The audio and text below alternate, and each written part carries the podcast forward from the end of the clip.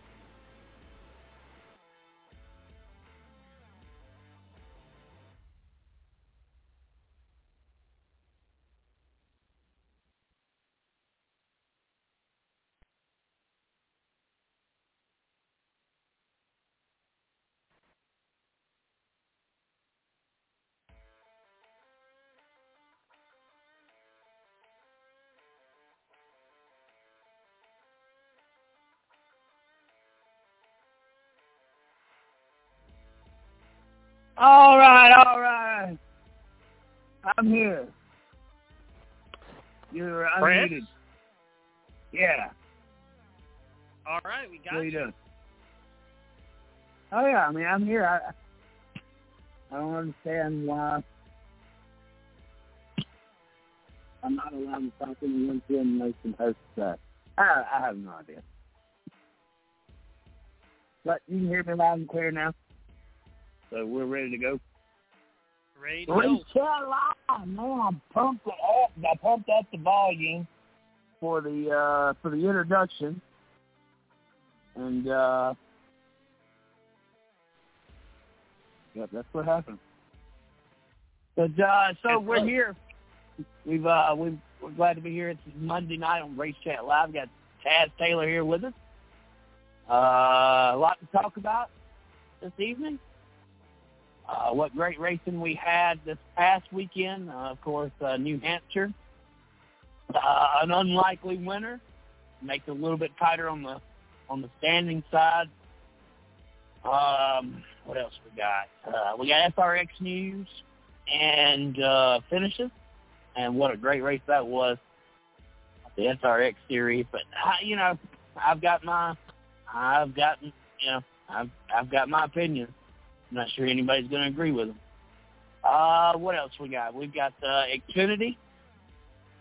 Oh, my gosh. So That's about I guess it. The biggest question, I guess the biggest question is, uh, should NASCAR have allowed uh, basically the J G R cars uh, pull out their backups? Obviously, uh, that was probably a big no there. But uh, oh. Can I say this for the record books, by the way? Sure. I told y'all about Christopher Bell.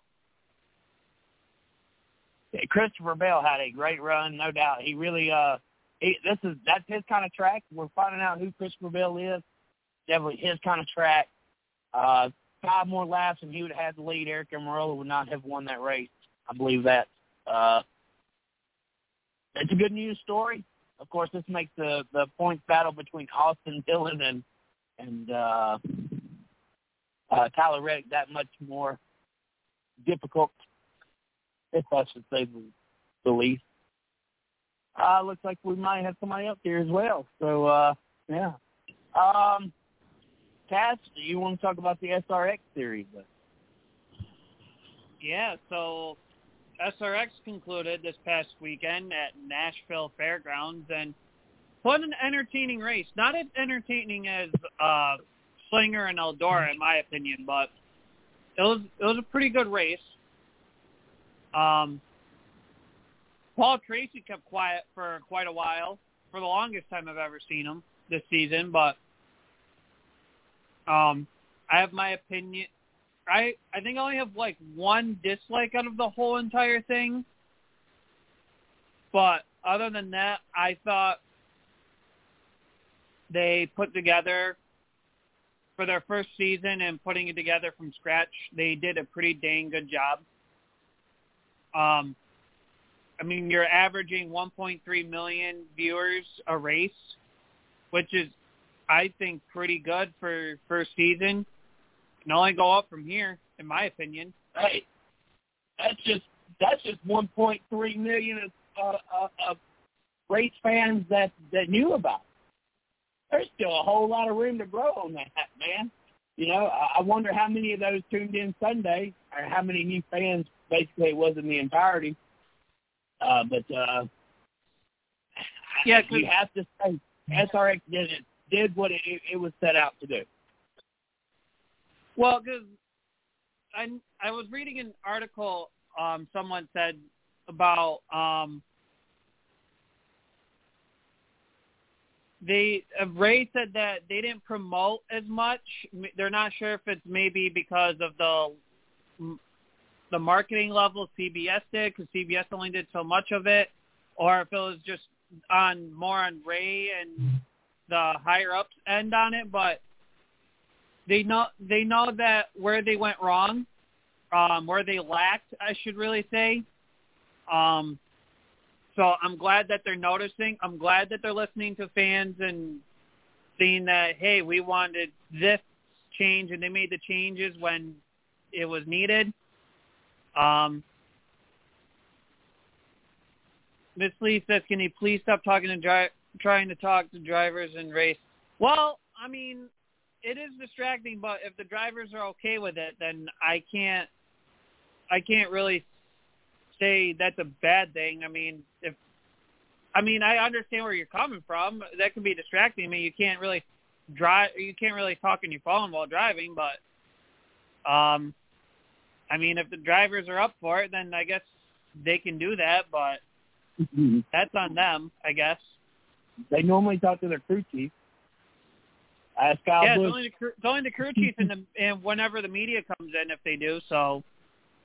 Yeah. maybe uh, maybe they'll start doing the interviews the way that Kurt Busch and Kyle Busch talk to their crew chief. um, no, Craig says, no, the numbers can go down if they don't keep built. Well, yes, but you got to understand from season one, you know, they learned where they went wrong or they slacked, and they're going to, if whatever worked, they're going to go off of it and and keep running with it and see how to make it better if they can. I mean, to have, I think you have sixteen, sixteen cars is actually a good amount of cars to build, because, and I think twelve is a good size number for a field to run. And good to have the four backups, in my opinion. The only thing I don't like, and this is this is where I become an official in this standpoint, is the green flag lap limit or fun flag, however you want to word it. That drove me. That always drove me nuts. It's like, just let them race, just let them go. I get you want to do the entertainment, and I get there's a media break you got to do, but like, just let them race, like. Let them have at it.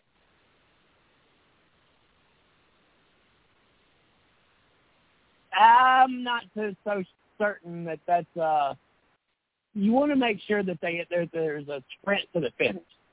Um, I don't like the idea of fun flag. I think that there's uh, – I'm not even going to go there. So I don't like the name Fun Flag. Um, my partners don't really like stage racing. Is Fun Flag similar to stage racing? Kinda. Whole idea is to not let the cars get too stretched out. But I think uh, I think what that should be called is a competition catch-up. you know, you, I don't. You got I like. Age, I'll call it competition catch-up. Um, are you talking like the Fun Flag, as in like in the middle of the heat race in the feature, or are you talking when you say stages? Are you talking the two heats in the feature? I mean, I think that stage racing is similar to what the Fun Flag is. The Fun Flag is really just to fill, bunch the field back up, right? Okay, not okay. So you're talking like in the middle of a heat race when they wave the yellow out of nowhere just for the heck of it.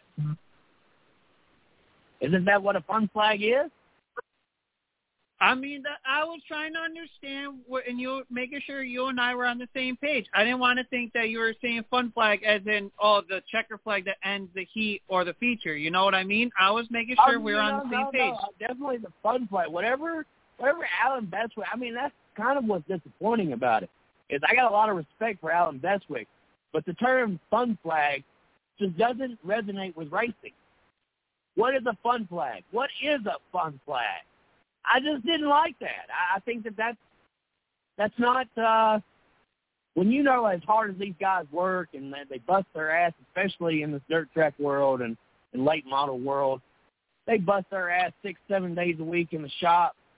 The last thing they want to call something is a Fun Flag, you know? Uh, if, if he busted his tail in the shop, I just don't know where that name resonated from and why Alan Bestwick uses it. I, I'm, I, that is – It may be my own little special rant tonight. I don't like the Fun Flag.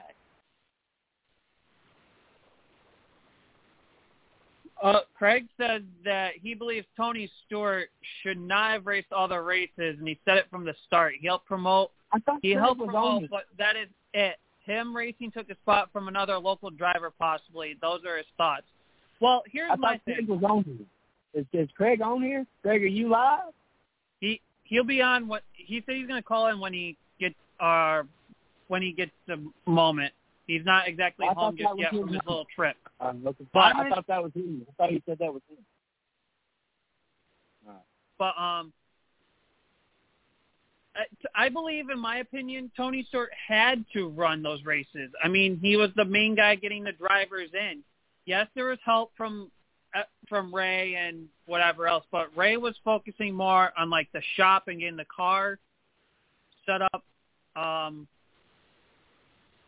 and then, but Tony was kind of like, yeah, be the promoter, but at the same time, he was trying to get the drivers in.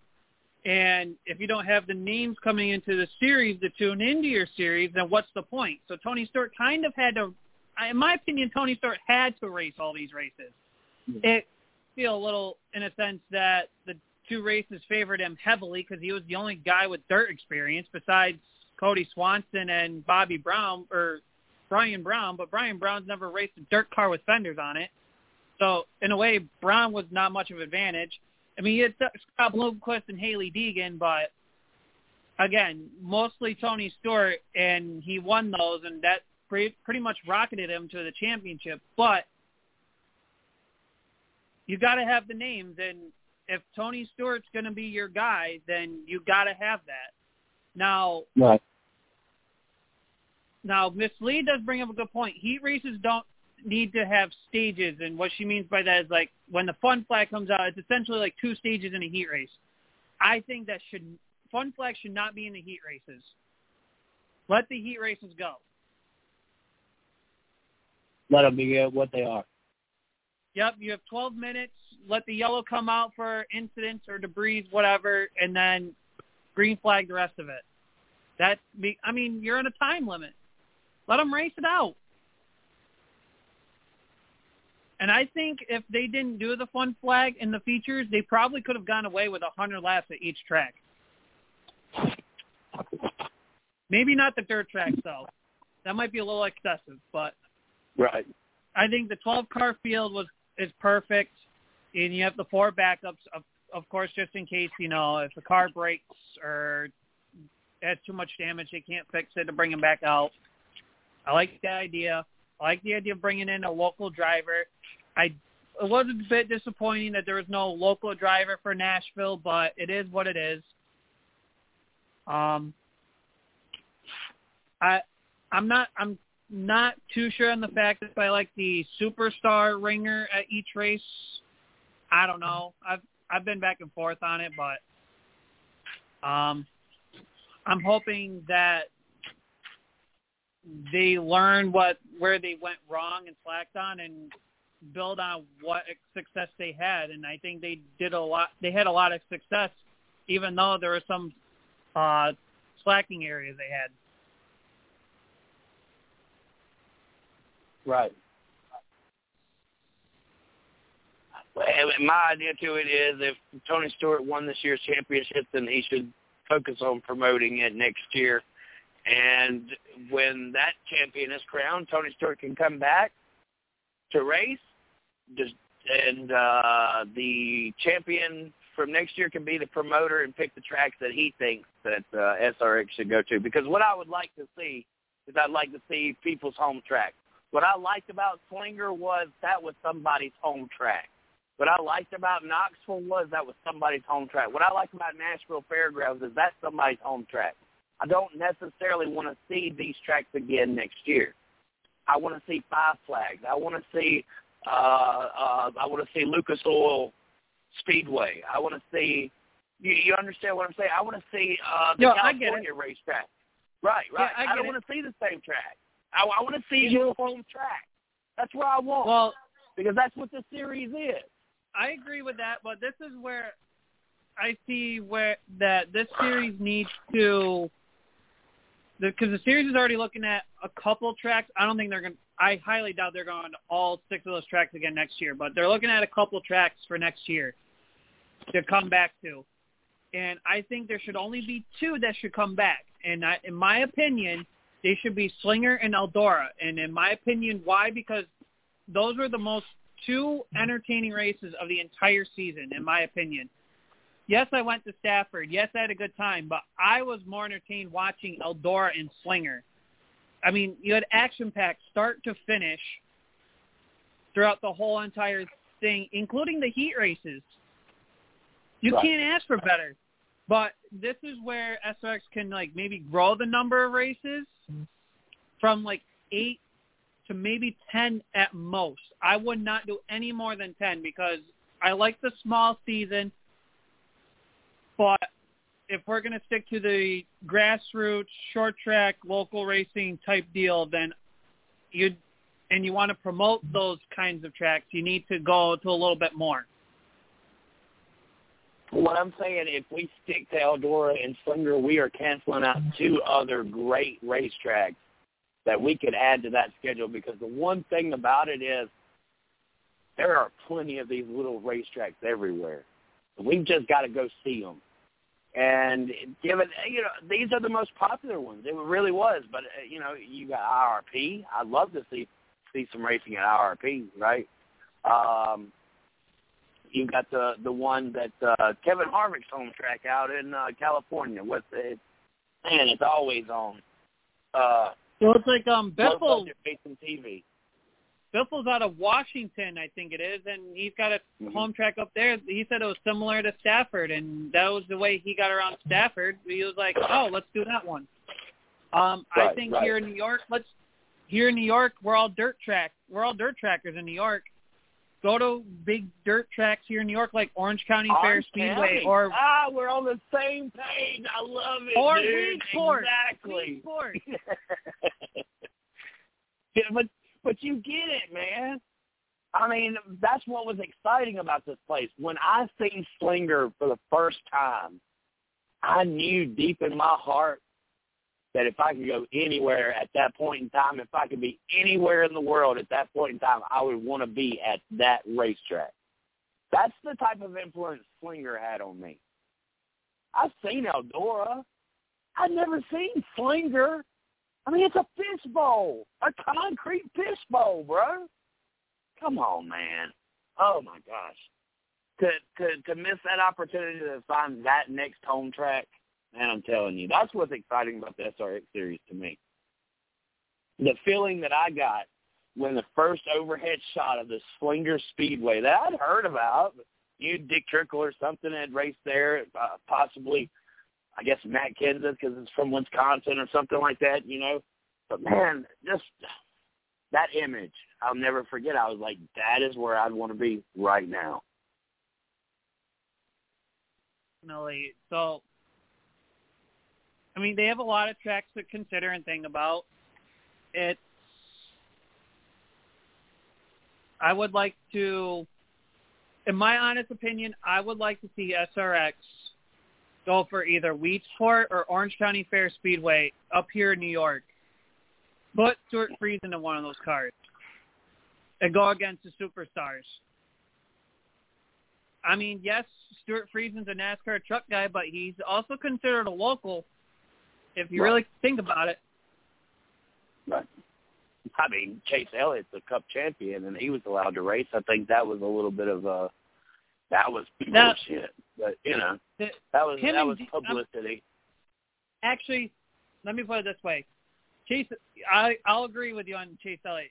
I don't think he should have been there, and the reason why is because Haley Deegan was rumored when she first visited S R X to be the superstar ringer for Nashville, but this was when Nashville had unofficially had no ringers. They only had their ten drivers. So we had no idea who the last two drivers were up until the week of Nashville. And it was rumored for so long that Deegan was supposed to be the superstar ringer for that. And everyone's just like, well, who's the local ringer for Nashville? And then all of a sudden Chase Elliott knocks on the door. It's like, why? Don't get me wrong. He yeah. put on a, he put on a good, him and Stewart put on a good race along with Bill Elliott, which I don't know why they gave Bill Elliott one of the best cars they had all freaking season long and waited to the last race to do it, but whatever. The why was Tony Stewart's practice car, obviously, more than anything else out on the racetrack, obviously. Because Bill did exactly what Bill's done. He sunk to the back as soon as, as, soon as the, the tires got a little wear in them. But that car was super fast in the beginning. And uh, it just kind of makes you scratch your head like uh, – Uh, was Tony Stewart's car faster than everybody else's? I mean, you know, I, I just don't like the fact that Tony raced the series, won the championship. He he he signed the deal. I mean, who's who's going to shake his hand on stage when he accepts the, the points championship and the trophy and the check? Is he going to shake his own damn hand? I mean, the guy went to the bank with one hundred million dollars. How much did that points fund pay? I don't think they announced any of that. And all honesty, I mean, kind of yeah. just, but I don't think they were focused on that because you have to think about what was at hand, and that was the Camping World charity thing, the Plating for Hunger or whatever it was actually called. I mean, that was the bigger picture. It wasn't really so much of how Crown Royal did with I ROC. Your point champion won a hundred, won a million bucks. Everyone else, everyone left with two hundred grand. Right. Okay, so uh, Miss Lee brought up an interesting thing. She said she thinks that the Chase Racing deal was a big media pr- promotion.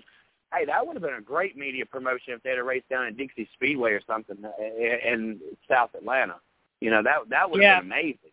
Or, or New Smyrna, the, the, the concrete track, so uh, the asphalt track that they have. That would have been great.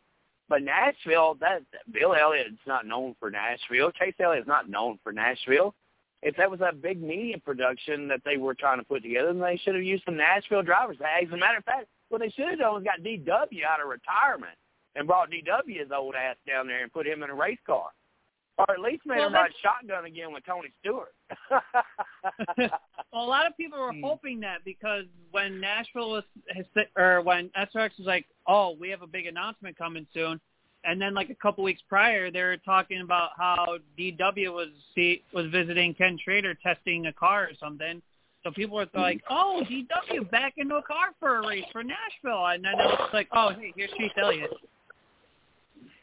Well, I understand D W is pushing seventy-something years old, eighty-something years old.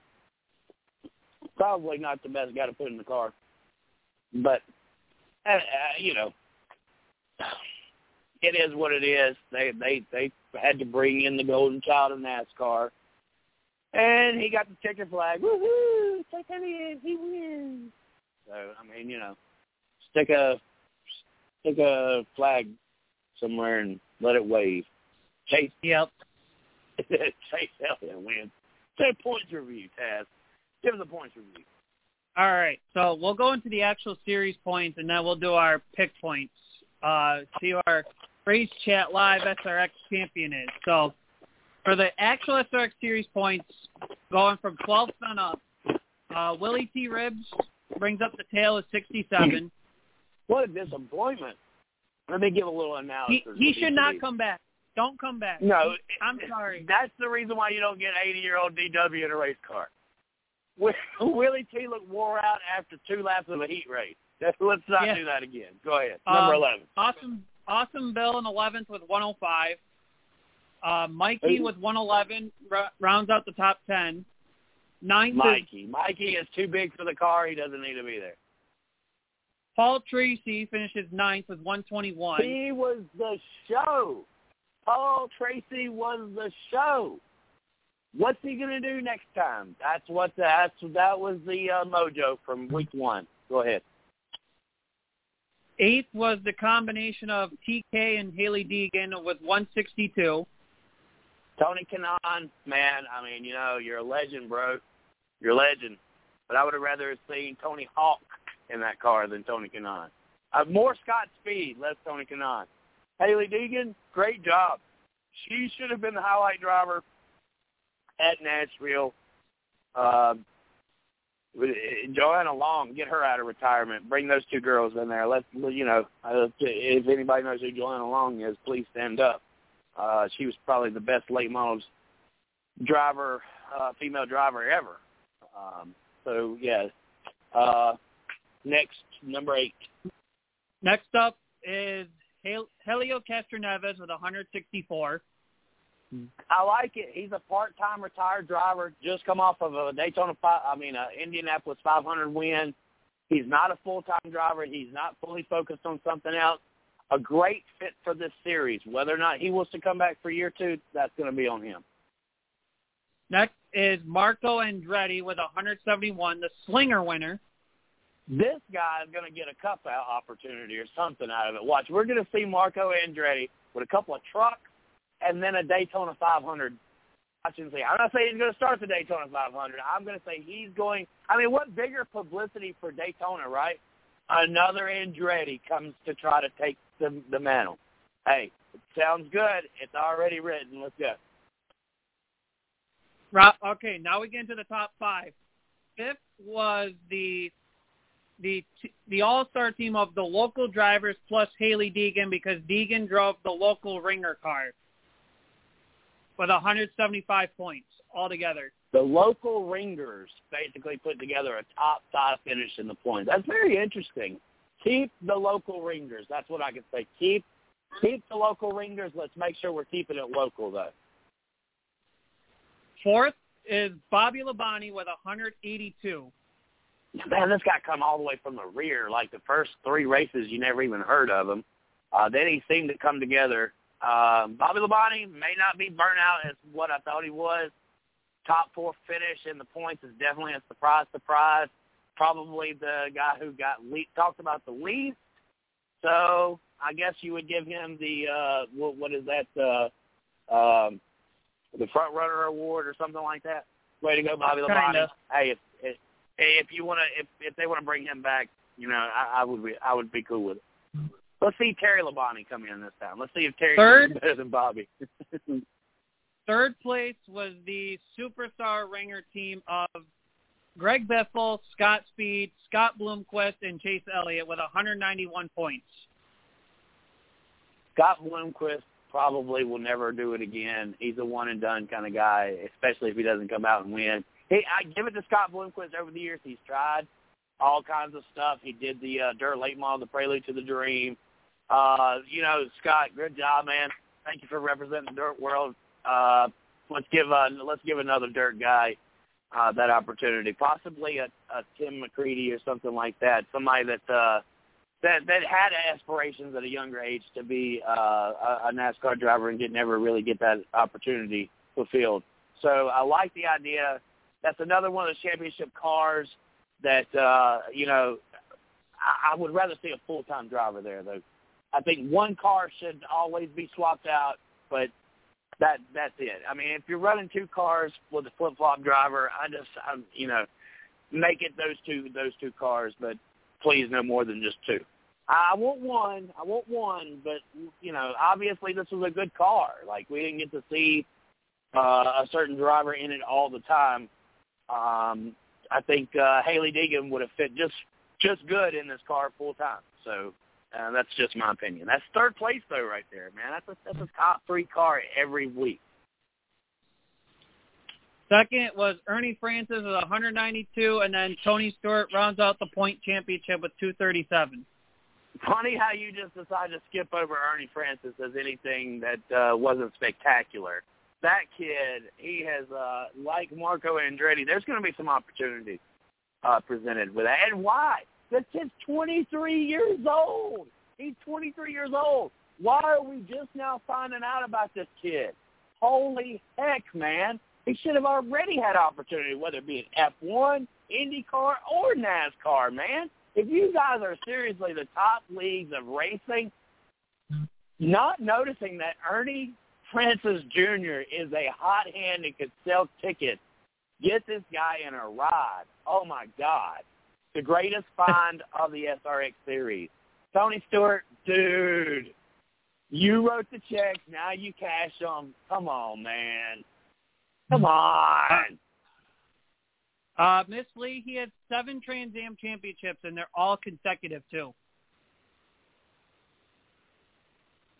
Um, so now our Race Chat Live S R X pick points. We'll start from the bottom, work our way up. And we kind of have to rush through this because our guest is apparently on. So, bringing up the tail for a tie was me and Mister C J with seventy-three. Third, on the podium, Mister Craig Moore with eighty-six. And your top two... Your champion was ninety-five points. Second was eighty-eight. And congratulations, your S R X champion for Race Chat Live goes to none other than our production manager, Miss Lee. Oh, hi. Good job, Miss Lee. Who's second? You were. And I missed by seven points. Great job, Miss Lee. Good job. All right. So we've got our we got our guest on. Taz, I'm going to let you take it from here with Brandon Hightower. Uh, tell us a little bit about the series and uh, a little bit more about Brandon. Brandon, welcome to Race Chat hey. Live again, man. I'm back. How's it going? Well, cool. Brandon, thanks for coming on. And uh, so twenty twenty-one, you had... You started off with a with a huge move. You went from Louisiana up to Delaware. Tell us a little bit about that. Well, you know, it was uh, one of those wild hair ideas. I, I get a lot of them. Uh, sometimes they bite me right in the ass. And uh, I think this one about half-ass bit me in the ass. You know, bit me in the back. It didn't bite me in my ass. Um, you know, I, I enjoyed it. Obviously, the racing up there is far superior um, compared to what it is down here in Louisiana, or in the South in general, in my opinion. Um, you know, with the whole racing five days a week thing, that was the whole goal behind going up there. And, you know, uh, I think the, the week after I flipped, I was supposed to start the whole four or five days a week. And then, obviously, uh, you know, when I flipped, I knew that there was something wrong with me. I wasn't. I wasn't right. You know what I mean? Right. What had happened? So, Do what? What had happened? Uh, well, we broke a left rear hub coming out of four. Right. And I flipped, you know, George at Georgetown. Georgetown's a five-eighths mile, or a big five-eighths on the outside. Right. And, uh, I thought I had a left rear flat, so like the left side of the car set down, and I'm like, oh, shit, I'm not going to total a car out over a left rear tire. And so I gassed it up, and when I did it, I went from looking at the infield to looking at the stands. And uh, right there, there's no videos that really show anything. That's what really upsets me. I want to see it. Um, yeah. At that moment, I was like, oh, shit. It was like, this is not a flat. And it grabbed into the dirt, left the frame rail and in the rear end, you know, grabbed into the dirt. And when it did, it, I remember looking at the, the roofs of cars in the uh, parking lot. And I was like, oh, shit. You know what I mean? Uh, oh. Yeah. Pretty much just went to flip and got, got T-boned when I was barrel rolling. Then I was end over end, and I got hit in the roll cage. And so uh, just a freak accident. And nobody's fault, nobody's part failure fault. You know, just shit happens. Right, right. So uh, how many races had you uh, completed already? I think we were in the forties. Um, wow. You know, so you've been I, up there. You've been up there about five, six weeks already. I was, well, we hadn't started on running our four or five days a week stuff yet. We were running like two, three, sometimes four times. Right. Um, I'd been up there since March, beginning of March. Right. You know, and started the season out when it was colder than shit. And uh, you know, I had surgery in November. I wasn't supposed to race till July. But I told the doctors, you know, they don't know what the hell they're talking about. And uh, I went to race, and, well, yeah, that worked out for me. But anyways, I was wow. uh, I was kind of struggling, you know, with my shoulder all year, just trying to get used to it and everything else. Uh, you know, it's, now here I am back home, happier in a gopher and loose dirt, all good. So. Well, you were able to bring back uh, some experience along with some data, right? I mean, obviously these cars have been up north for a very long time. There's a lot of history behind these cars. It's fairly new to down here. Uh, what what were you able to transition? What were you able to bring back from the north that's going to help these guys down here? Well, I mean, obviously, you know, I brought brought back a car that I was building, another brand new car, uh, you know, Bicknell, and I put Shane Hebert in it. And you know, we went out that first night we won. They're all crying, blah blah blah. I like to piss people off, so you know, that just kind of made my day. Um, you know, that's just how I am. And uh, Shane, you know, as far as helping people, I, I'm, I'm all for helping everybody that there is that has a modified down here. A lot of them don't right. want my help because they don't like mine. When people like me, anyways. Um,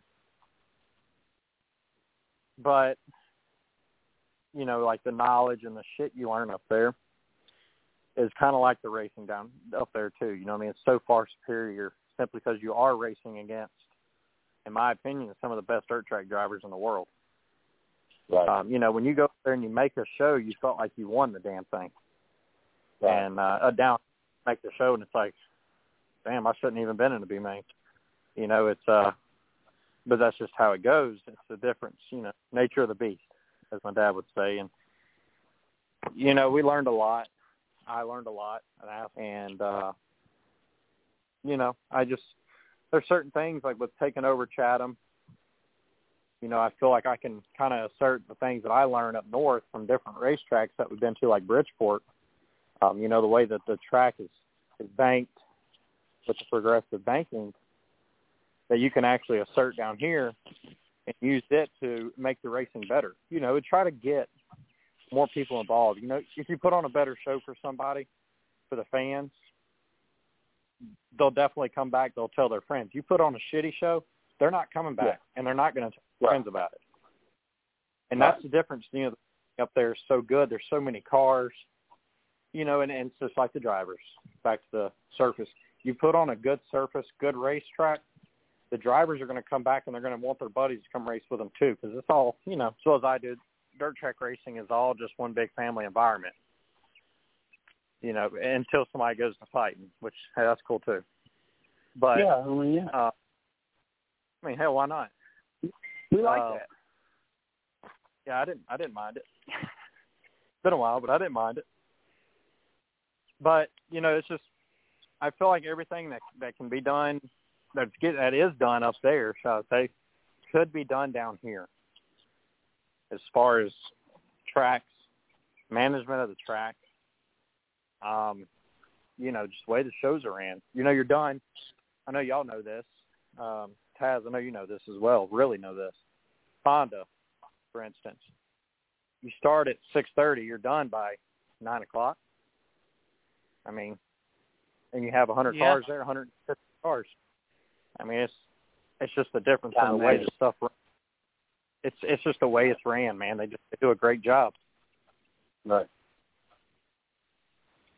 Yeah, that's one of the things. Like, that's a plus side to um, what Brandon talked about. Is, uh, Brett Deo, he likes to get a show, and like you run the show to that you are there to be entertained, and you are there at a good time. But he doesn't want he doesn't want the show to be like rushed. So like you're there for a little while, but you're not there spending the rest of your night um, away for. And you're probably be getting home at like midnight or something. Like you're actually getting home at a pretty decent time if you get the show in right. Um, hey, and I'm sure there's other tracks outside of Dale that are like that too.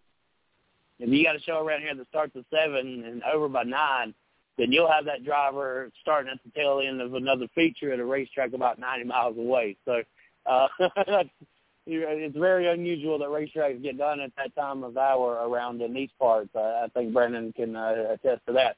Uh, it's very interesting because I've I've heard of Kelly Carlton. He has a time management crew that comes in and kind of helps consolidate the time. They have specific ways of doing things, but being that you've taken a, a notebook already from the from these northern racetracks and how they've been able to manage their time, uh, the, I guess you're going to try to use some of this uh, that you learned at Chatham. Yeah, I mean, last year, you know, I put on that, that mod show in May. We were done at a decent time. Uh, I put on a factory stock show in September of last year, and I want to say the checkered flag fell, you know, seventy-five lap factory stock race. The race itself took an over an hour with three cautions and a five-minute break at lap fifty so they could do fuel and tires and whatnot. That the checkered flag, the last one of the night, fell at twelve eleven. We started at eight o'clock. I felt like that was a very hard right. usually take up. Too damn long. Mm-hmm. Um, you know, race until two or three o'clock in the morning. I, like I told the guy who owns the truck, that two o'clock rolls down my ass is out. You know what I mean? I'm leaving. Yeah. I'm not staying past two o'clock. You know what I mean? If I'm running the show and it's and it's running that late, something's wrong. You might want to go get me checked right. for COVID or something. Um, but that's the thing that I I can't stand going to a racetrack and sitting in the trailer for hours on hours on hours. It's just like, man, are we ever going to race? And uh, right. you know, I understand if there's rain or you had a red flag, you know, uh, but if there's no reasoning, why are we doing this? And then we take an hour intermission. Let's not do that. Let's take a ten-minute intermission. You know, little things you can do to save five, ten minutes here and there. At the end of the day, it actually equals up to a lot of time. Oh, of course. Yeah, we see that a lot at uh, at Hattiesburg Speedway where uh, they're not allowed to go around the racetrack. When they come to the green, when they come to the checker, they're supposed to enter the uh, uh, to to go through tech before they get outside of turn three. So in other words, they're not they're not allowed to go all the way back around. If they do, they're penalized and they lose they lose the position. So you know, it's little things like that. Now let me ask you: do they have the two spin rule or the one spin rule? What do they do up there with that? Um, now up north, I don't remember. I think it was one spin and you're done in the heat, two in the feature, obviously. Um, right. That's, and I'm definitely going to be cracking down on, you know, if you, you spin once in the heat, you're done. Right. You know, because I just – you only get one opportunity. Right. Uh, you know, it's just that saves a lot of time and a lot of bullshit, as you would say, as I would say, actually, um, because I don't really put up with nobody's bullshit. Brandon, you've, you've been at the top of the game. You've raced Xfinity cars. You've, you've been a super late model racer. You've gone up north now, and you've done the tour with them. Now you're back home. You're you're you're you're now you're a promoter. Tell me, tell me how all that you've learned over the over your career so far is going to help you uh, be a successful promoter at Chatham. Well, you know, I hope that I'm successful because, uh, you know, I love dirt track racing. I obviously love it. I quit racing NASCAR to come back and race dirt. And, uh, you know, that's just kind of been my forte since I was born is dirt track racing. Uh, the promoting side of it, you know, I've, I've been to so many racetracks across the country. I, I've probably been to over two hundred racetracks. Um, and I've probably raced at over one hundred fifty of those. You know, and I just, I see so many things, like I said earlier, that just, I don't like. You know, I take a mental image and a mental notebook of, you know, I don't like that. Okay, well, I like this. You know, I think I would do it like this. You know, and not saying that my way's better or my way's any, you know, they're, you know, they're better than me. I'm not saying anybody's better than anybody. You know, I'm simply saying there's things you can do to kind of save you a little bit of time and make the racers and also the fans, you know, a whole lot happier with the way that things go that night. Where, like I said, you know, they'll they'll tell their friends that, hey, y'all need to go check out this racetrack. Y'all need to go do this. You know, come race there. Go drink a beer there. Hey, whatever. You know, come do it. And, uh, you know, that's just the way I feel, is that a racer honestly knows best about how to promote. There's always, there's always one thing that happens at eleven o'clock at every racetrack across the United States. That's at eleven o'clock the mother picks up the sleeping child, puts it on, puts it on her shoulder, and you see uh, the man with his head down back behind there as they as they scurry to the car. Most families do not stay out until two or three o'clock in the morning. You're, you've got a you've got a good plan there, Brandon. And I think you can uh, agree. Uh, if you want to attract people to the sport, you've got to get them out at a reasonable hour. Well, that's right. I mean, you got family. It's just like I said earlier. It's a family sport. You know, you take you got people who go to church every Sunday morning. You know, they don't want to keep those kids out till two or three o'clock in the morning. Have to wake them up and then have to put the kids back to sleep. God knows that's a nightmare. You know, you don't want to keep them out all night and then having to put them back to sleep, then having to wake them right back up to go to church. They're not going to want to go back to a racetrack.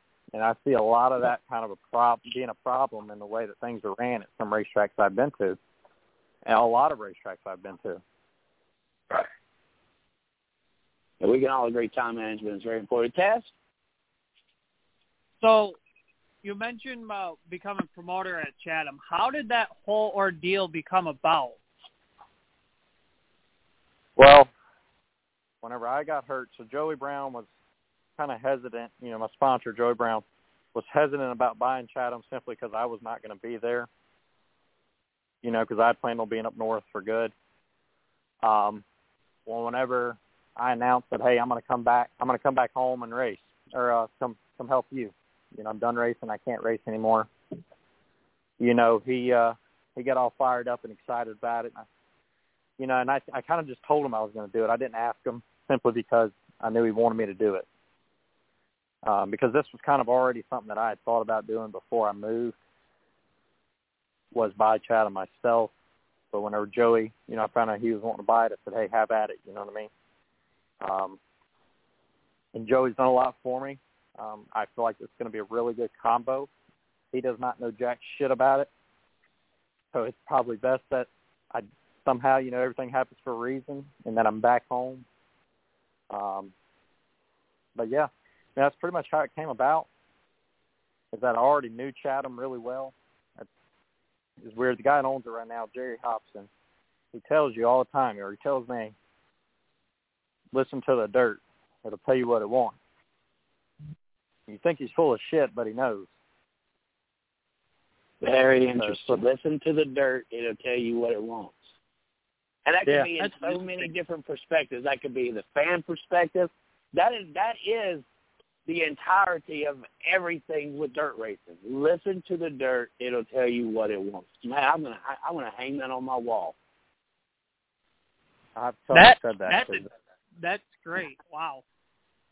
That's a, that's a, if you build it, they will come moment for me. I told him if I had a dollar for every time he said it, I'd probably be able to buy whatever I want with cash.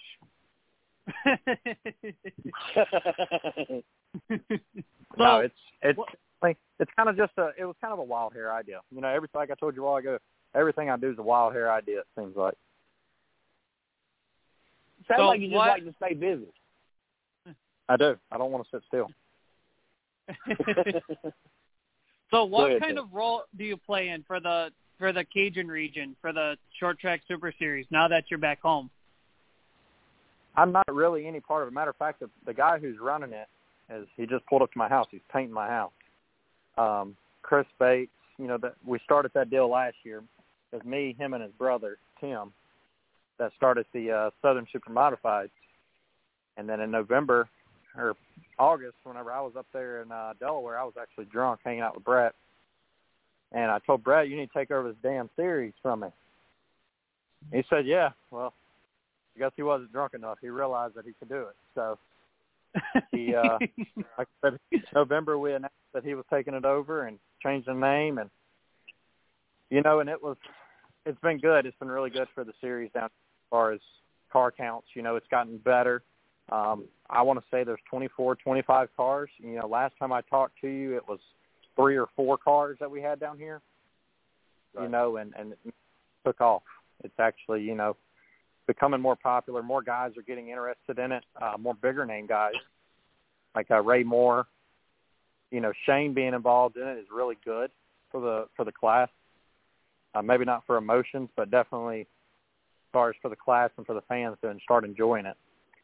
Um, the fans are already getting more intrigued by them, and it, it really helps that Brett and me put on that twenty thousand last year.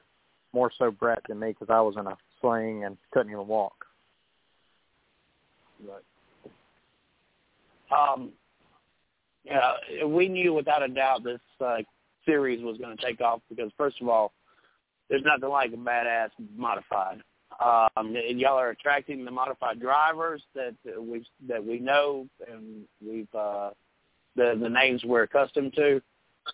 Where does this series go from here? And do you see it uh, being, you know, a north-south rivalry? Do you think that that could get that uh, that big? Because obviously the northern guys, they want it. Are our southern guys going to be able to keep up? No, it's. I don't want to piss anybody off. I mean, I like pissing people off, but I don't want to piss anybody off too much. Every interview I do, I piss somebody off, and I probably will this time, but that's okay. Um, you know, I just the, the the level. Let me say it in a very respectful manner. The level of yeah. competition between North guys and these guys is totally different. Um, like Shane, Shane's Carter, Dillard, Caleb Dillard, Shane, Tommy Ratner, two others. You know, they're just out there and they're giving everything they got, and they're actually good. Uh, the other guys are just having a good old time, you know, good old American racing time. And but like Shane, Shane's in a brand new car with the same motor that Stu and all those guys have. Is he going to run with him in November? I don't know. You know what I mean? But he's got to do it, and uh, and he's a he's a he's a fucking wheel man. I'll say it like that because y'all know I say whatever. Is this similar to, like, uh, we we were late to the game in America with soccer? I mean, is this – can I compare it to that? We were kind of late to the game in soccer. We showed up at other people's fields. We had to, we had to, you know, figure this out. Is that is that where we are with the southern region versus the northern region? Well, it's more so – yeah, I guess you could say that because really and truthfully, it's more so just the fact that when you're up north, you know, you're not far from Bicknell. You're not far from Troyer, whichever brand you want to be in. You're not far from them. You're with guys that are racing the same exact car you have, same exact motors you have. You know, you're able to bounce information off of them. And, you know, and everybody kind of gets better together whenever they develop a new car. Whereas down here, you know, just about everybody has a different car. You know, Dillard right. bought one of Shep- or his, the Bates, actually, who's owned Dillard's car. Uh, they bought one of Shepard's cars at the end of last year. Um, you know, so they've definitely picked up their program from where they were with their T O. Um, and I'm not talking bad about T O, but I am. Um, you know, it's just there's going to be times like I feel like these guys are actually going to have, excuse me when I say this, it's going to piss someone off, they're going to have to step up their game. Right. You know what I mean? I mean, all due respect. Racing it doesn't take money. Long, though. We know that. No, it doesn't. No, and, and, and you've already attempted to go up there and race, and you, you, you know, thirty, forty races, man. I mean, you brought back a lot of information. You you could probably tell what spring to run, what stocks to run. I mean, this is – people who think that it's a bunch of dumb rednecks that race, they're, they're, the, they're the dumbasses. Because, I mean, these are some smart people. These are these are engineers. Most of them don't have an engineering degree but can wax anybody's ass in, in, in the engineering department. So, I mean, uh, it's it's understanding the physics behind this car. Correct. That's my dad used to tell me all the time, you know, you're like a little engineer without a degree. Simply just because, I, you know, I've studied race cars my whole life since I was born. I mean, this is how it acts and this is what it does to the car, you know, and uh, and it's just years and years and years of looking at shit and experiencing it and, you know, knowing what did what. And, uh, you know, now these cars, these Bicknells actually, you know, they're we're short ride only, coilovers all the way around. It's a totally different animal from, say, like, you know, two thousand ten where, or anything up to two thousand fifteen where it was all torsion bar, rear, coilover, front. I mean, you ran a nine fifty bar, a nine twenty-five, or a one thousand, or an eleven hundred bar. You know, you never you never really changed anything. Now with these coilovers, you're changing a shock here, a shock there, a spring here and a spring here, a spring rubber, a packer.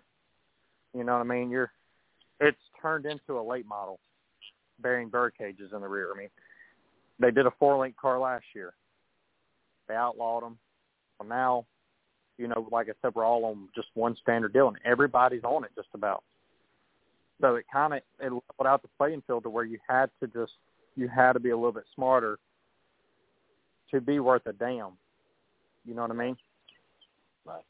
Um, but like I've always said, you know, it's the nature of the beast. It's racing. I don't care what class you're in. You know, with the supers, it was a never-ending technology change. Every week I turned around, you know, we were changing this one little part, this little part here, you know, this mount. It was just like, you know, and that that's just how the world's going to go. It's going to get more expensive, but the cars are going to get faster, but the time they do need to get a little bit safer. Um, you know, and I'm a big I'm a big nut job on safety. Just right. Because look at what happened to me. I mean, I had, I couldn't have got anything better as far as safety-wise, and I'm still messed up. Am I walking? Yeah. So, yeah. Am I fine? Yeah. You know what I mean? I got to have surgery, whatever.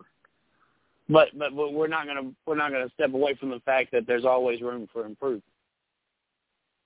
Correct. I mean, it's, there's bars that could be added. I feel like near the roll cages of these cars to just kind of stiffen the cockpit up to where your seat.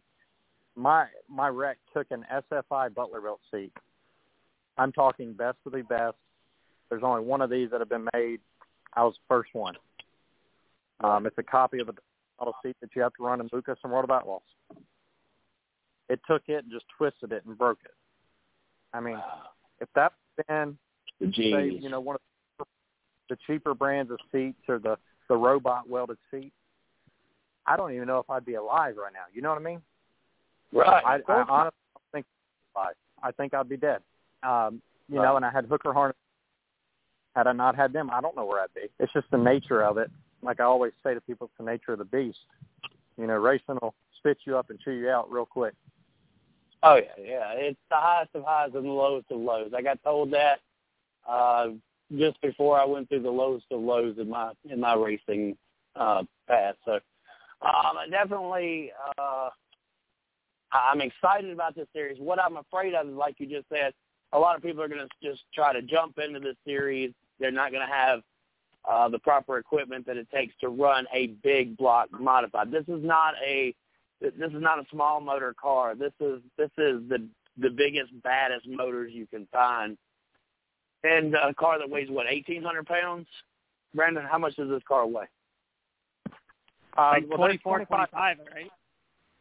Yeah, the twenty-five hundred with an open motor, or actually in the Short Track Super Series South region, it's twenty-five hundred. Short Track Super Series North, it is twenty-four hundred. Down here, it's twenty-five hundred for my car because of our motor being an eleven-degree motor. Right. Um, up there, I mean, with the big blocks, you're twenty-five hundred pounds. So when wow. you get to flipping up, it hurts worse than, say, a sprint car where it's, you know, twelve hundred to eighteen hundred yeah, pounds. Yeah, it doesn't really hurt because there's no jolt. You know what I mean? Yeah, you're taking a flip, right. You're barrel rolling, blah, blah. But there's no weight, you know. That G-force or that weight slamming down is what will what will really mess you up. You know, Jack Lehner flipped Saturday or Friday or Saturday at Malta. Friday, I think it was, at Malta. Friday. And uh, Yeah, and I I texted him right away when I found out. So me and Jack are real close. Uh, he just about saved, you know, pretty much saved my life in November. We're not going to talk about what really happened. I can't say it. Um, but you know, the deals like that. You know, Bicknell builds a damn good car, but the roll cage on that car did bend. But you know, it took a hell of a hit. Like right. I said, there could be extra bars added into those cages to help prevent that. But that twenty-five hundred pounds, because Jack runs a big block. That's yeah. all he owns. So that twenty-five hundred pounds slamming down six times is a lot. Compared wow. to a sprint car, a sprint car could flip ten, fifteen times, and you could probably take it and put it back together and go run again. Right, right, right. There's a reason us late model and modified drivers call them push and flips. Yeah, they kind of bounce. I mean, they they they know how to roll. They know how to fold. Uh, but when you're talking about a twenty-five hundred pound car, um, that's definitely a lot more G-forces, a lot more toll on the body, of course, when uh, when you go sailing in one of those for sure. Um, so what's what's the next? What's where where do we go from here, Brandon? What's going on at Chatham Speedway? When's the next Uh, Big Block Modified Cajun uh, Series Tour race? Tell us a little bit about that before we gotta let you go. Um, it's this weekend. They have them, you know, for their their weekly points deal. Um, Brett Deo comes down in November for the twenty thousand at Chatham, and hell, I think the Spooky Fifty uh, every year at Chatham. It's been one of the biggest shows that Jerry Hopkins put on. Um, the owners before him have. Um, we're doing five thousand to win for the modifieds there for just the Cajun region. Mm. And uh, more so just to kind of give people an incentive. You know, hey, get you a car. Come run with them. You know, every now and then you'll have a chance to win five thousand, two thousand, twenty. I mean, uh, you know, and if, if you ever got the wild hair and you say, hey, you know, fuck Louisiana, I'm going up north. You could just go and pack up your shit and you could hit the road and, you know, go race up north for a couple weeks, a month, rest of your life, whatever. You know, with yeah, I want to see, that's what I, I want to, and I want to see a northern guy come down here and, uh, you know, get these guys better. I mean, that's, I feel like that's what it's going to take. Either we got to send somebody up there to race constantly, you know, for a couple of years, or uh, bring somebody down here who says, hey, you know, I can make more money down in the south right now because, hey, you can, get, you can probably live down here cheaper than you can up north. Hell of a lot cheaper. Um, yeah, but, like, sure. Shane, Shane Shane builds cars. He builds uh, express express race cars, which are limited factory stock and street stock. And uh, he's one of the top builders around. And, uh, you know, he's, I think he wins every five thousand to win limited modified race there is. And so he's he's a bad son of a buck. And putting him in the car, you know what I mean, just kind of gives people an incentive to kind of get in it and say, okay, well, Shane Hebert got him one, you know, and he won right off the bat. Why can't right. we get him one? And and that's all it takes, somebody with a mindset like that to get into the class and, and say, oh, hell, I can do that. You know, even though they may not be able to, hey, give it a shot. You know, and it's really not an expensive class, but at the same time, whoever said racing was cheap was full of shit. Ah, right. We didn't think it because it was cheap. Yeah, anybody that said racing loves to spend money. If they tell you they don't, they're, they're lying to you. I'm telling you what, I uh, best way to you know be a millionaire off racing is to start with about three million. You'll you'll end up with a million real quick. Yeah, the best way to be a millionaire is start out as a billionaire because that's all you're gonna have left when you're done. Is a million. No, sure.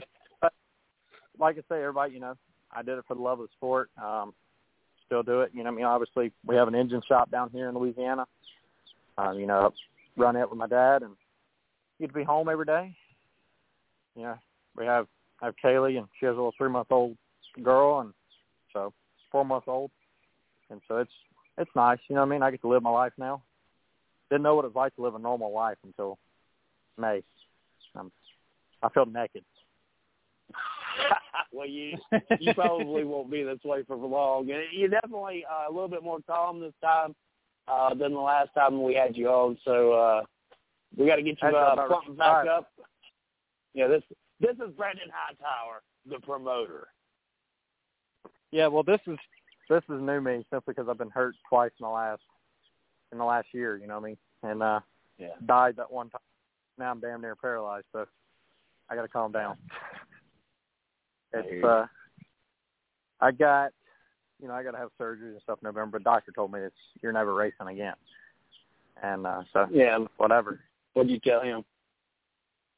I told him okay because I saw the, the M R I and X-rays, and I was like, yeah, I'm done. Oh, wow. I look like a, I look like a sixty-five-year-old man took too much Viagra and slung his back out. That's what my spine looks like. I feel like. Uh, yeah, a lot of a lot of uh, a lot of work needs to be done on your back area. Huh? Oh yeah, neck and back, shoulder. I need a little bit of work everywhere. I ain't had a massage in a while either. You know what I mean? All right, Brandon Hightower, man. Uh, always a pleasure to have you on. Uh, so is the uh, big is that big factory stock race going to happen again this year, or, or, or is that? Uh... Or, I'm I'm kind of borderline about it. You know what I mean? Um, I'm looking at doing some other things. If I figure out what I want to do, I'm going to post it. Um, I'm definitely going to have the mods. Uh, I got the fifty thousand to win crate show coming up, crate late model show, um, September sixteenth, seventeenth, and eighteenth, I believe. The biggest show to ever happen in the South, uh, Jerry Hobson. fifty thousand crate late model? fifty thousand to win. I mean, you said that like it just, you know, happens every week. No. fifty thousand dollars? fifty thousand dollars to win it. We have right at one hundred cars entered already. Uh, pre-entered, Ooh. we're going to open up in- we're going to open up entries at the gate. You know, month before we're going to open up entries, and then uh, we'll have entries at the gate as well. So it's looking like one hundred thirty to one hundred fifty crate late models that are going to be there, and uh, it's three days of racing. Does anybody in this uh, Mississippi region, do they know about it? The Shannon Lees, the Jeremy Items of the world, do they have they found out about so. the fifty thousand to win? I think they're already entered, if I'm trying to remember right. So, I mean, I wow. that, that Joseph Joyner, they're coming. Uh, you know, Hunt the Front. Hunt the Front. Yep, they're coming. I mean, right now it's got some really good guys. Brandon Overton's entered for it. Um, okay. Kyle Bronson. So I might as well go ahead and write the check. Yeah. Because I already know him. If he comes, I know I'm writing it to him. Yeah, no doubt. That boy is badass. He is. He uh, He's definitely one of those hot hands. Um, so, uh, wow, fifty thousand dollars to win, and that's going to be at Chatham Speedway? Yep. Wow. That'll be my, wow. that'll be my September show. Uh, we got some five thousand to win races coming up, you know, for limited, street stocks. I think factory stock, we're either going to do a five, probably going to do a five thousand win for them. Um, no fifteen thousand this year for them. You know, just uh, I got to get the hang of it first. That fifty thousand is going to wear me out. I'll be ready to sleep for about a month after that. No doubt, for but, sure, for sure. I've, I've never heard of a fifty thousand dollars crate late model race. That is amazing. They have one in Virginia at uh, Virginia Motor Speedway. Um, they have Are one you, there every. What's that? Every what? Every year they have that race. Uh, it's Dirt Track World Championship, I think is what they call it. Okay, yeah, yeah, yeah, yeah. Uh, up in Charlotte, right, or, or, or no, Virginia? No, it, uh, it's in, is it Charlotte Dirt Track?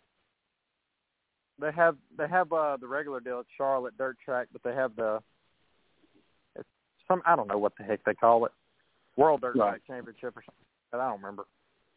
Okay. Now, is this crate racing U S A uh, rules, or is are they? Yeah, they, they, these the rules. The motor, the guy who wins it, his motor will be sent off to a crate racing U S A certified builder. Um, I'm not giving nobody money until I know that they're one hundred percent legal, because uh, you know, fifty grand is a lot of money to give away to somebody that's illegal. And, oh, for uh, sure, for sure. But if I caught, we will catch them. You know what I mean? Um, nice. But I'm looking forward, looking forward to the whole thing. You know, new venture in life, um, kind of a new start. you know, starting over. And so, uh, you know. Well, good luck to you. Good luck to you and, and on your new endeavor as well. Let us know how we can help share that fifty thousand dollars to win a late model race. When does registration close? On registration, you said they would be open. Uh, there would there would be open opportunity at the gate. Uh, it'd be open opportunity at the gate. I mean, wow. They show up at the gate. Right, right now it's two two hundred fifty dollars entry for early entry. It'll be three hundred dollars entry at the gate. Okay. You know what I mean? Um, simply just like Bristol did. You know, they had a early entry fee, and then they also had the the uh, you know show up entry fee. And okay. so uh, I don't feel like two hundred fifty dollars or three hundred dollars even is bad. You know, when you have a chance at winning fifty thousand dollars. Um, right. I could do a lot of shit with fifty thousand dollars. Oh my God, I for probably, sure. I could probably break a couple more bones with fifty thousand dollars. I could buy half the late model. Yeah. And I, uh, I said half. I didn't. I didn't say the whole thing. I just ordered one for Shane. You know, because I'm just team owner, lousy ass team owner now. That's what I tell everybody. Um, oh my God. I just ordered. So I got a. I got to make sure I keep pissing people off. You know, most people have life goals, making everybody happy. I have life goals of pissing everybody off. Well, you've not pissed us off, and we're glad to have you on the show here, and we'll be glad to uh, bring you back because we want to know, uh, we we want to set ourselves up to bring on the winner of this fifty thousand dollars to win a late model race. Uh, that's the king of late, king of crate late models for damn sure, whoever you uh, crown victorious in that event. But uh Brandon, it's been great having you on. We went a little bit over and uh we got to get back to uh to our schedule here, so uh but uh we appreciate you being on. Good luck. I hope you heal up uh, and uh, uh some uh, great opportunities come with this uh, new endeavor that you have. Yeah, thank you. I'm Brandon, ready for it. And uh ho- hopefully we'll get you back on later in the year, Pro- hopefully before the the crate late model race or even before the twenty thousand big block race. Yeah, whatever works, that's fine. I don't give a shit. You know what I mean? Whichever one. Hey, we, we know we know where to find you. And we appreciate you being a, a, a big part of Race Chat Live, man. All right, buddy. Well, I appreciate y'all and look forward to doing it again. All right. Well, race fans, that was Brandon Hightower, promoter of Chatham Speedway. Uh, fifty thousand dollars to win crate late model race. I promise you, man, I have my ear to the dirt all the time, every day, all I do, and I didn't know anything about this fifty thousand dollars to win late model race. I am I am completely mind-blown that I knew nothing about this. Uh, so, uh, yeah, I mean, I've been the one that's been like, you know, and everybody's like, hey, you need to you need to know about this big block modified series. It's uh, Uh, super, what I can't ever remember the name of it. I just know it's Cajun short, Series. Uh, short the Short Track, track Super, super Series. series it, it's such a region. Tongue twister. Right, right, right. Short Track Super Series.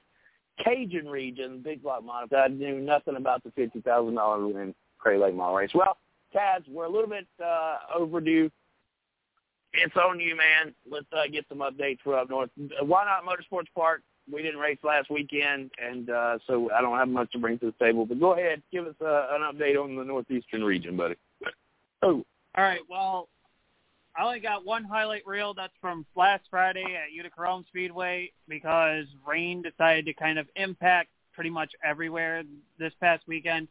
So one highlight reel, and then I'll promote um, the Moore Tire Group for this weekend that's coming up. So. We'll start off with the highlight reel at Utica-Rome Speedway with the Big Block Modified, the Utica-Rome Speedway Friday night action. You have the seventy-six, which Mike sold, Brian Gleason, the three G, leading him down for the thirty-lap feature. Sunoco Modified race at Utica-Rome Speedway. Down the back straightaway, Jamike Stoll leads by three quarters of a car length. Here's Gleason to the inside in turn number three, looking for the lead to lead lap number one. Off turn number four, Jamike Stoll gets the run on the high side. Marshall Hurd makes it three. Weihilka from third to second. And we move forward ahead. Here comes A J Slideways. Alan Johnson moving up to second now. As we get Jamike Stoll and Brian Gleason trying to make moves. Here's Stuart Friesen on the charge as well. The Iceman looking to get up to the front quick. Matt Shepard to the outside of Marshall Hurd. New leader as we come around turn to number one. Jessica Friesen trying to work her way through the field with David Schilling and Jamike Stoll falling back a little bit, and they're racing down with Willie Decker, but here comes Rocky Warner. He had to start a little deep into the field this week around as he's trying to catch up to the faster cars than where he normally runs. And here comes Stuart Friesen to the outside of Marshall Hurd, new second-place car, putting Marshall Hurd back to third off corner number four, and Stuart Friesen will run him down in turns one and two to catch Matt Shepard. And we have the restart after caution being out, seventeen laps to go. Shepard on the outside, Friesen on low, and Shepard trying to hold on to the outside. Throw Friesen for a curveball down the back straightaway. Drag race. It's going to be Matt Shepard with the lead going to turn number three. Stuart Friesen not giving up without a fight on the bottom through corner number four. Stuart Friesen has the lead right there over Matt Shepard. Shepard back to second as they work through turns one and two. Once again, they're going to drag race off corner number two. Shepard gets a better run this time. And Stuart Friesen breaks in the middle of turns three and four. That'll end his night as he parks it into the infield and bring it, bring out the yellow here at Utica-Rome Speedway. Back to green. Here's the Franklin Flyer. Billy Decker now giving Shepard the challenge for the lead. He's got the lead going into turn number three, but Shepard fights hard on the outside. He'll go drift away up the top side. Off corner number four, give Billy Decker the lead back once again, and he'll lead that time. Still side by side. Shepard gets the run off the corner. He gets by Billy Decker to lead the next lap. Outside is Shepard. Decker down low. And Shepard getting the momentum on the outside as Decker's still trying to run the bottom to hold off Shepard. As we run into turn three and four for the final time, Superman Matt Shepard looks around turn number four. He'll pick up the win at Utica-Rome Speedway. And with the Moore Tire Group this coming Saturday at Dodge City Speedway will be round two of the Fast Forward Series. And it'll be all winners of the classes, which is the Moore Tire Predator carts of the adults and novice, five to nine novice, ten and older adults. Uh, and then the well, we have the Moore Modifieds. The novice class twelve-lap feature, our current point leader for that class is Tirza Rakoski, followed by J L Rakoski in second. Um, and then the adult predators, it's Aaron, it's Young Money, Aaron Rakoski with the point lead over James Carroll, Terry Carroll, Tanner Bean, who is the current uh, weekly point leader for the Moore Tire Group in the adult predator class. Ava is in fifth, and promoter Luke Rakoski rounding out the tail of that field. And then the Moore Modifieds heading into this one. The Stieg, current point leader, James Carroll second, John Proper third, Draven Farnham fourth, and Larry Breckenridge is rounding out the field. Looking at more uh, carts and mowers to add on to that for this weekend after a great race that we had a couple weeks ago. And news on the Ron Bachman Memorial Race, as we have a new date due to a couple of schedule issues that came up just recently. So our new date for the Ron Bachman Memorial Race is on top, is on October second. Um, de- more details will be coming out. We have sponsorship opportunities available in terms of uh, purse sponsorship spots, which is second and third place for the more modified, fifth on back if anyone wants to do that, heat race winners. Uh, same goes for the adult uh, predator carts, second, third, and fourth on back, heat race winners for that. Um, we do have lap sponsorships available, five dollars a lap. Laps six through nine and fifteen through nineteen are available for the more modified. Laps five through sixteen and twenty-one through thirty for the adult predator carts. Um, if you want to promote your business, organization, event, or et cetera, we have a spot for you for just about anything you think of. Victory Lane, National Anthem Singer, Start Restart Zone on the track. Um, so far, the sponsors have uh, stepped up to the plate, and thank you very much for those who have. Herrick Racing, More to Music Entertainment Karaoke, T N T Designs, T N T Motorsports Network, Amanda's Fantastical Sense, The New Your Way Cafe, Phoenix Risen Holsteins, T G Photography, M C B Property Management and Maintenance, and B C R Race Products. If you if you want to get a hold of any sponsorship opportunity or get a be a part of this special event, uh, you can get a hold of me. I'll direct you to the guy you need to get to. If I can't help you or answer any questions you may have, uh, contact Lou Perkowski of area code five one eight, four four one, nine two five one or at Rakowski Family Racing at gmail dot com. And that is all I have for the Northeast region of things.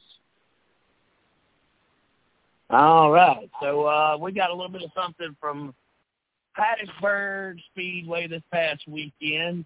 Uh, they were about the only race around here that was able to get in uh, some races. We have had just torrential rains over the last couple of weeks and all. They say we're supposed to dry out soon, but uh, the, the on calendar we have rained uh, every other day of the year.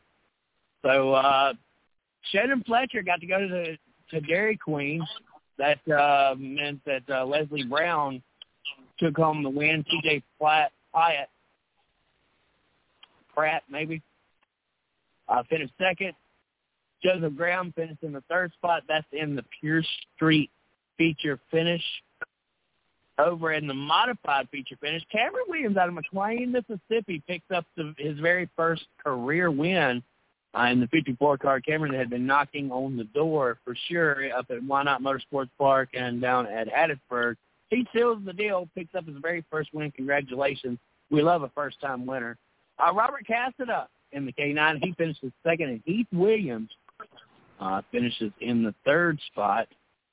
Crates, unfortunately, only seven crates showed up. Ronnie Graham did not start, so only six raced the feature. Uh, Jeremy Idom, the winner.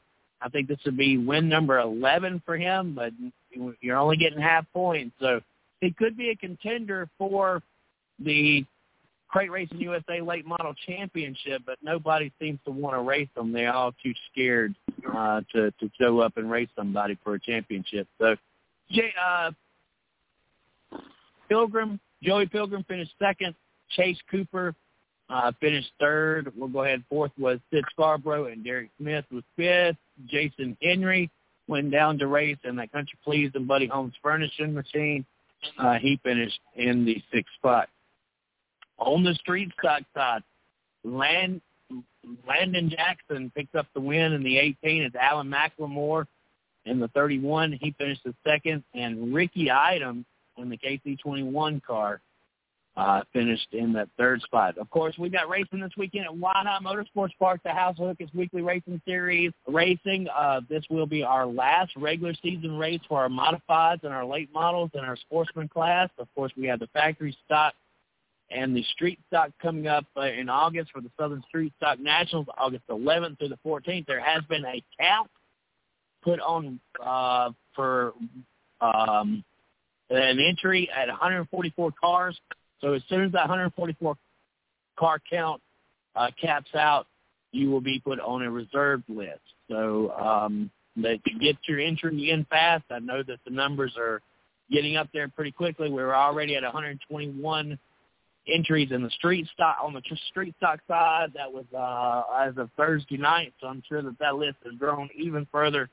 If you're planning on racing the Southern Street Stock Nationals, guys, you're not going to be able to wait for the last minute, um, and that's uh, that's an amazing deal. Uh, the Southern Street Stock Nationals presented by Strength Roofing and Siding. It's the ninth annual. Make sure that you have made your plans to be there. Uh, so the ninth annual Southern Street Stock Nationals. Crate Racing U S A streaming services will be the way to watch it online. Uh, that's as much as I'll say about that. Um, so make sure that you are at the racetrack this weekend uh, for our regular weekly series race. And after that, it's going to be nothing but big races at the House of Hook. Uh, we, we hope to see y'all uh, there. So Taz, uh, we don't have any cup racing for the next two weeks. Uh, we don't have any NASCAR racing, the Olympics, which looks like it's going to get canceled. Um, I guess good good news or bad news. I mean, we're gonna we're gonna end the show early here tonight. Uh, kind of uh, tell me what other series takes two weeks off. Uh, I just uh, just not too sure about this. And, and IndyCar, we didn't even talk about them. They're taking, a, uh, I think, a five-week delay between races. I, I'm just not too sure about that, Taz. Is this good or bad for racing? Well, I know IndyCar is, stru- IndyCar is struggling at the moment from what I heard. I think, I don't know if it's the, the T V broadcast partners or um, they just have, they're lacking in sponsorship. I've heard that um, they're struggling, but I don't know where they're struggling. But at the same time, from what I'm seeing, IndyCar and N B C set to announce multi-year extension, so I think the broadcast deal is fine. It's, maybe they're lacking on the sponsorship side. I'm not sure. Um, but I'm hoping that they keep going for as long as they can. I, I really I hope they do. They do. There's a problem with conflict of interest right now, being that uh, Roger Penske is the owner of the series, the owner of Indy, the Indianapolis Motor Speedway, and also a car owner as well. It just seems like you got too many, too many hands in the bucket. And, and Roger Penske is a very smart man. Um, you know, I, I expect to, something to be done about that. I mean, I just don't see how you, you can continue being the owner of the series and participating in the series, and the owner of the racetrack as well. So. Just too many, too many fans in the bucket. Uh, Formula One, my gosh, the British race, uh, the British G P.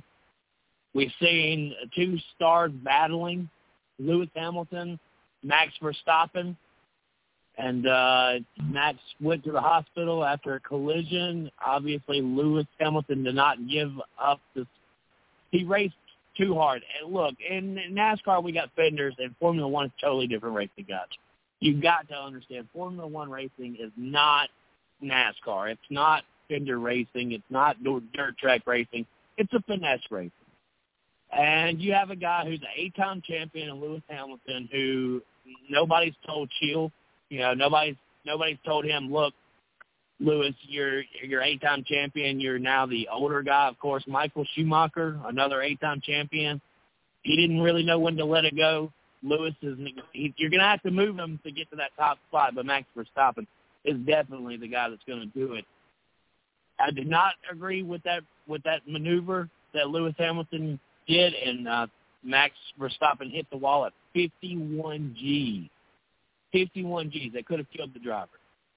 Um, and then the display of unsportsmanlike conduct uh, after the race by Lewis Hamilton while a driver was in the hospital uh, just did not seem appropriate. So, um, hey, hopefully F one will uh, continue to grow off of the off weeks from IndyCar and NASCAR. I don't believe that uh, that uh, Formula One's going to be taking any time off. They, they, I think they race every other weekend anyway. So, but uh, yeah, so that's where we are. Um, of course, there's an ARCA race this weekend, as Lee said. Uh, if you can catch that at Iowa, good to see that they're racing in Iowa. Uh, but, uh, Taz, uh, I think next week we're just going to have uh, an interview, and then we're going to call it early next week. We're going to take the week following that off, and then it should be the Southern Street Stock Nationals week for us. Uh, for me. Um, and we'll try to bring on somebody from our, our local side. So, oh, we still got a lot to to, to cover here, and uh, it's you know it's about that midpoint of the season. Of course, as we stated earlier, the chase is uh, winding down. Two more road courses, and then Daytona. Then we're into the chase. So three races left before the chase. Uh, could we see another first-time winner? Could we see somebody? Uh, close in on that last spot that seems to be open. Well, I thought Harvick really, I thought he had the, the ability to win this past weekend. It was good to see the Fords run up front. Not sure if that's because all the Toyotas wrecked. That, that, I guess we actually, that, uh, Chris, we actually, we actually have four races left before playoffs. We have uh, Watkins Glen, uh, Indy Road Course, and we go to Michigan for a mile and a half racing, and Daytona oh, ends, ends the regular season. Right. So once we once we get into Watkins Glen, get ready for four straight weeks of uh, making the playoffs. There are only three spots left. Right. Still a chance to not get to to to, to have more winners than playoff spots. It'd be interesting to see that happen. So this is our where we go to the fan question. Sorry guys, I'm having uh, feedback in my ear and it's kind of affecting how I'm uh, talking here. So I do. Uh, ask for forgiveness as I continuously hear my voice right back into my ear. Normally I'm able to kind of plug up my ear and, and, and get past it, but uh, I'm not sure why I've not been able to today. So the fan question, Chris, probably an easier question than last week, but in, but on pit road, do the drivers get assigned a box or do they get to choose for that race? For either, what is considered in making the selection? First come, first serve when they arrive, or does it have to do with points? As always, thanks for the education, Rebecca. Uh, Miss Rebecca, so this is where, you know, uh, this is, there's a pre-corona answer and then there's a during corona answer. Uh, Tad, you want to help on this one? I think it used to be, I might be wrong in this, but I think it used to be where um, qualifying, when that used to be a thing, kind of helped determine what pit stall you had. Usually the pole, usually whoever starts on pole gets the first pit stall, and by first pit stall, I believe it's the very last one on pit road. Um, when you when you're like leaving pit road per se to get back onto the track, and usually it comes down to, like I said, usually comes down to qualifying where drivers want to put their pit stalls and stuff. Um, but with Corona, everything's been random draw or random formula thing, and I think that's how they do it now. I don't even think in the races that they qualify that they have that uh, pole sitter option now. I think everything's just done by random draw, I think, but I could be wrong. Right. Well, Kyle Busch started on the pole, right, for the race, for the New Hampshire race. He had pit stall number one. So I'm not sure. I, I think that they are allowed to pick the pit stall by drawing for qualifying, but uh, you are right. Normally during qualifying, so if you qualify first, you get uh, you get first selection. And we have a couple of racetracks as well, Taz, that we want to remind our listeners. Talladega is pit road is before the checkered flag. So it's one of the few racetracks where you have an entire pit road and then you have the checkered flag. If you have a place like Charlotte, the you might have half a pit road that is before the checkered flag, the other half uh, on the other side of the flag. So that, that kind of dictates where you want to be at when you when you come down pit road. Typically on a racetrack where you have um, uh, the, Uh, a, a racetrack where, it, you know, the flag stands directly down the middle of pit road, you're going to choose either the first box or the last box. Now, a place like Talladega, you're definitely going to always pick the first box. Or, um, you know, there, there's some places where it's based on the timing line. So once you take, once you get rid of the first selection, the first few that we know kind of give you an advantage, then it's based off of where those timing lines are and what what what your driver is accustomed to. So, you know, it's a really good question, and I'm, I am ready to have our old NASCAR back where we went out and we qualified, we practiced for a day, we qualified, and then we got to fix some pit stalls. Uh, those days are really – I'm really starting to miss those days. I, I kind of hope that we uh, bring that back with the next generation car, and uh, we can have some of that excitement as well. Because it's always about pit strategy, pit strategy, pit strategy. And it's another game that the crew chiefs get to play. It's one of those that, that I think uh, we missed. Brad Keselowski, they said in the race that he was in a prime spot with the first pit stall because Kyle Busch was no longer in the race and he had the first pit stall. Uh, so that that's how I remember that. But uh, Brad Keselowski didn't win. So but he, he did have a fast hot rod all weekend. Yeah, I'm going to touch on New Hampshire, but why why in the world are you starting on a wet surface? Why would you even chance it? Was NASCAR, like, did they fall and bump their heads? Yeah, they bombed it. They they bombed it twice now. I, I think that, you know, if we're going to start a, a, a race on a wet racetrack, they went up there and already practiced a, a, a, a rain tire. Why they didn't have the rain tires there and ready to use, I'm really not sure. Of course, all NASCAR would have had to have done was delay the green flag by about probably about thirty minutes. Uh, we went into a rain delay, of course, uh, just, you know, it, it really wasn't a very long rain delay. I think it took about thirty, forty-five minutes to get the track cleaned up. So, you know, I'm not really sure what the call is. I like the push, push, push. That's kind of where they've been for the last year and a half. Uh, but this time the, the strategy backfired. Yeah, it really did. Um, Miss Lee asking about pick points for our NASCAR picks. Well, we'll get that right here in about not even ten seconds. So we'll start with the truck series because the combined points matter more than anything, but individual series doesn't hurt for a little bragging right for a little bragging right combination, I guess. But with the truck series, um, Craig and I are tied at the tail end of the field with one hundred seventy-four. Uh, Jason with one eighty-six in third. Miss Lee second with one ninety-six. Chris with two fourteen in the lead in the trucks. Woohoo!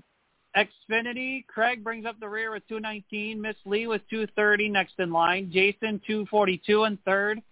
Chris second with two seventy-nine, and I got three twenty-one in the lead in Xfinity. Ooh. Cup, uh, two fifty-four. Miss Lee, I'm ahead by five with two fifty-nine. Then it's Jason with two sixty-four, Chris with two ninety, and Craig with three twenty-six, thanks to his wonderful Kyle Busch sweeping bonus that gave him the extra rocket. Over- Overall, um, there's two dogfights going on, and Craig's playing monkey in the middle. So uh, Miss Lee and Jason, fourth and fifth. Jason with six ninety-two versus Miss Lee, six eighty. Uh, then at the top, it's Chris with seven eighty-three, and I have second with seven fifty-four. Chris, you and I, it's kind of like uh, a dog. Think of a dog leash. I reel you in, and when I get you reeled in, you pull away. So I actually gained points on you this week. The cup, the cup got me, got you. Otherwise, I probably would have gained more. Right. That's who did I have for cup? Uh, Joey Logano. Who, who who worked himself from two laps down and finished fourth. How about that? How about them apples? That, that was nuts. Yeah, he worked behind the ball all night long and still managed to finish fourth. Joey Logano's a hell of a wheelman. He proved it there. Uh, it, was it by coincidence that Ford showed up this past weekend in New Hampshire? I think they had to. They had no choice. I mean, you're down to the wire in the playoffs. What else are you going to do? It's time to push it. It's time to push the exactly. push the great and see what you can get away with. Oh, for correct guesses, by the way, for our picks, Mister C J is um, only has one correct guess. Chris only has three. Miss Lee has five. I have seven. Craig has eight. But again, points is what's matter, but the uh, correct guess is kind of helping tiebreakers. Yeah, definitely. So uh, oh, right, while, Craig and I, while Craig and I are getting the, are racking up the correct guesses, we're we're trying to get the points. But like I said, Chris, you I, I got you on like a dog leash. I really am, and I'll let you go for a bit.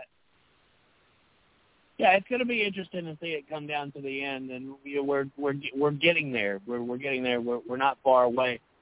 Uh, it's going to be uh, it's going to be a tight race. I actually am really afraid of the third and fourth place catching up. Uh, so we're going to have to separate ourselves from that group if we want to take this thing uh, between you and I down to uh, the Phoenix. Um, thank you, race fans, for listening to the show here tonight. We are powered by the one ten Nation Sports page dot com. You name it, the one ten nation sports dot com. You can find us on the website. Uh, take a listen Thursday to our new production, Southern Dirt Track Report, presented by uh, one ten Nation. Make sure that you check out that show. Also, Mister T J Ford said that he's going to be bringing back uh, his show soon, so we'll give you some updates and details of the one ten Nation Sports Show. Um, make sure that you check us out on iHeartRadio, our podcast on iHeartRadio, Spotify, Google Podcast, uh, iTunes. and uh, share the show. If you come across us, make sure you share it. Let somebody else listen to us. We uh, we appreciate all of our fans that listen to us. And uh, our weekly question fan, uh, Miss Rebecca, all that uh, she brings to the show. Miss Lee, we thank you. Mister Jason, uh, good luck on your marriage, sir, as uh, he ties the knot. Um, Taz, what else you got, man? Well, with NASCAR being off, no reason why you can't go out and support your local tracks. Ah, that sounds good to me. All right, race fans. Well, that's going to do it here for Race Chat Live. I want to thank you again. We'll be back uh, next Thursday for a one-hour show, and then we'll, we will be off the following week uh, as we get ready. I guess that would be the week of Watkins Glen, so um, we'll have to get in our picks next week for Watkins Glen. Following that off. So uh, thank you guys for listening to the show, and we'll be back next week. Uh, have a great week, and remember, support your local track. Good night. Night. You want to sign off?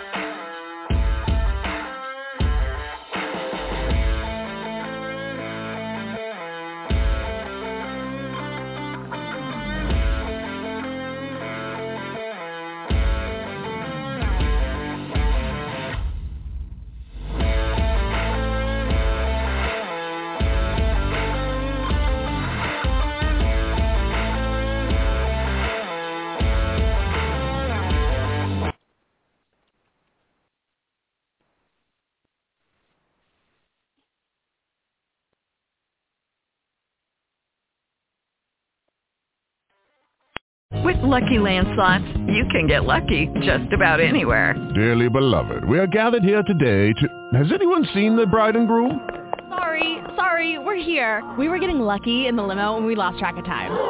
No, Lucky Land Casino, with cash prizes that add up quicker than a guest registry. In that case, I pronounce you lucky. Play for free at Lucky Land Slots dot com. Daily bonuses are waiting. No purchase necessary. Void where prohibited by law. eighteen plus. Terms and conditions apply. See website for details.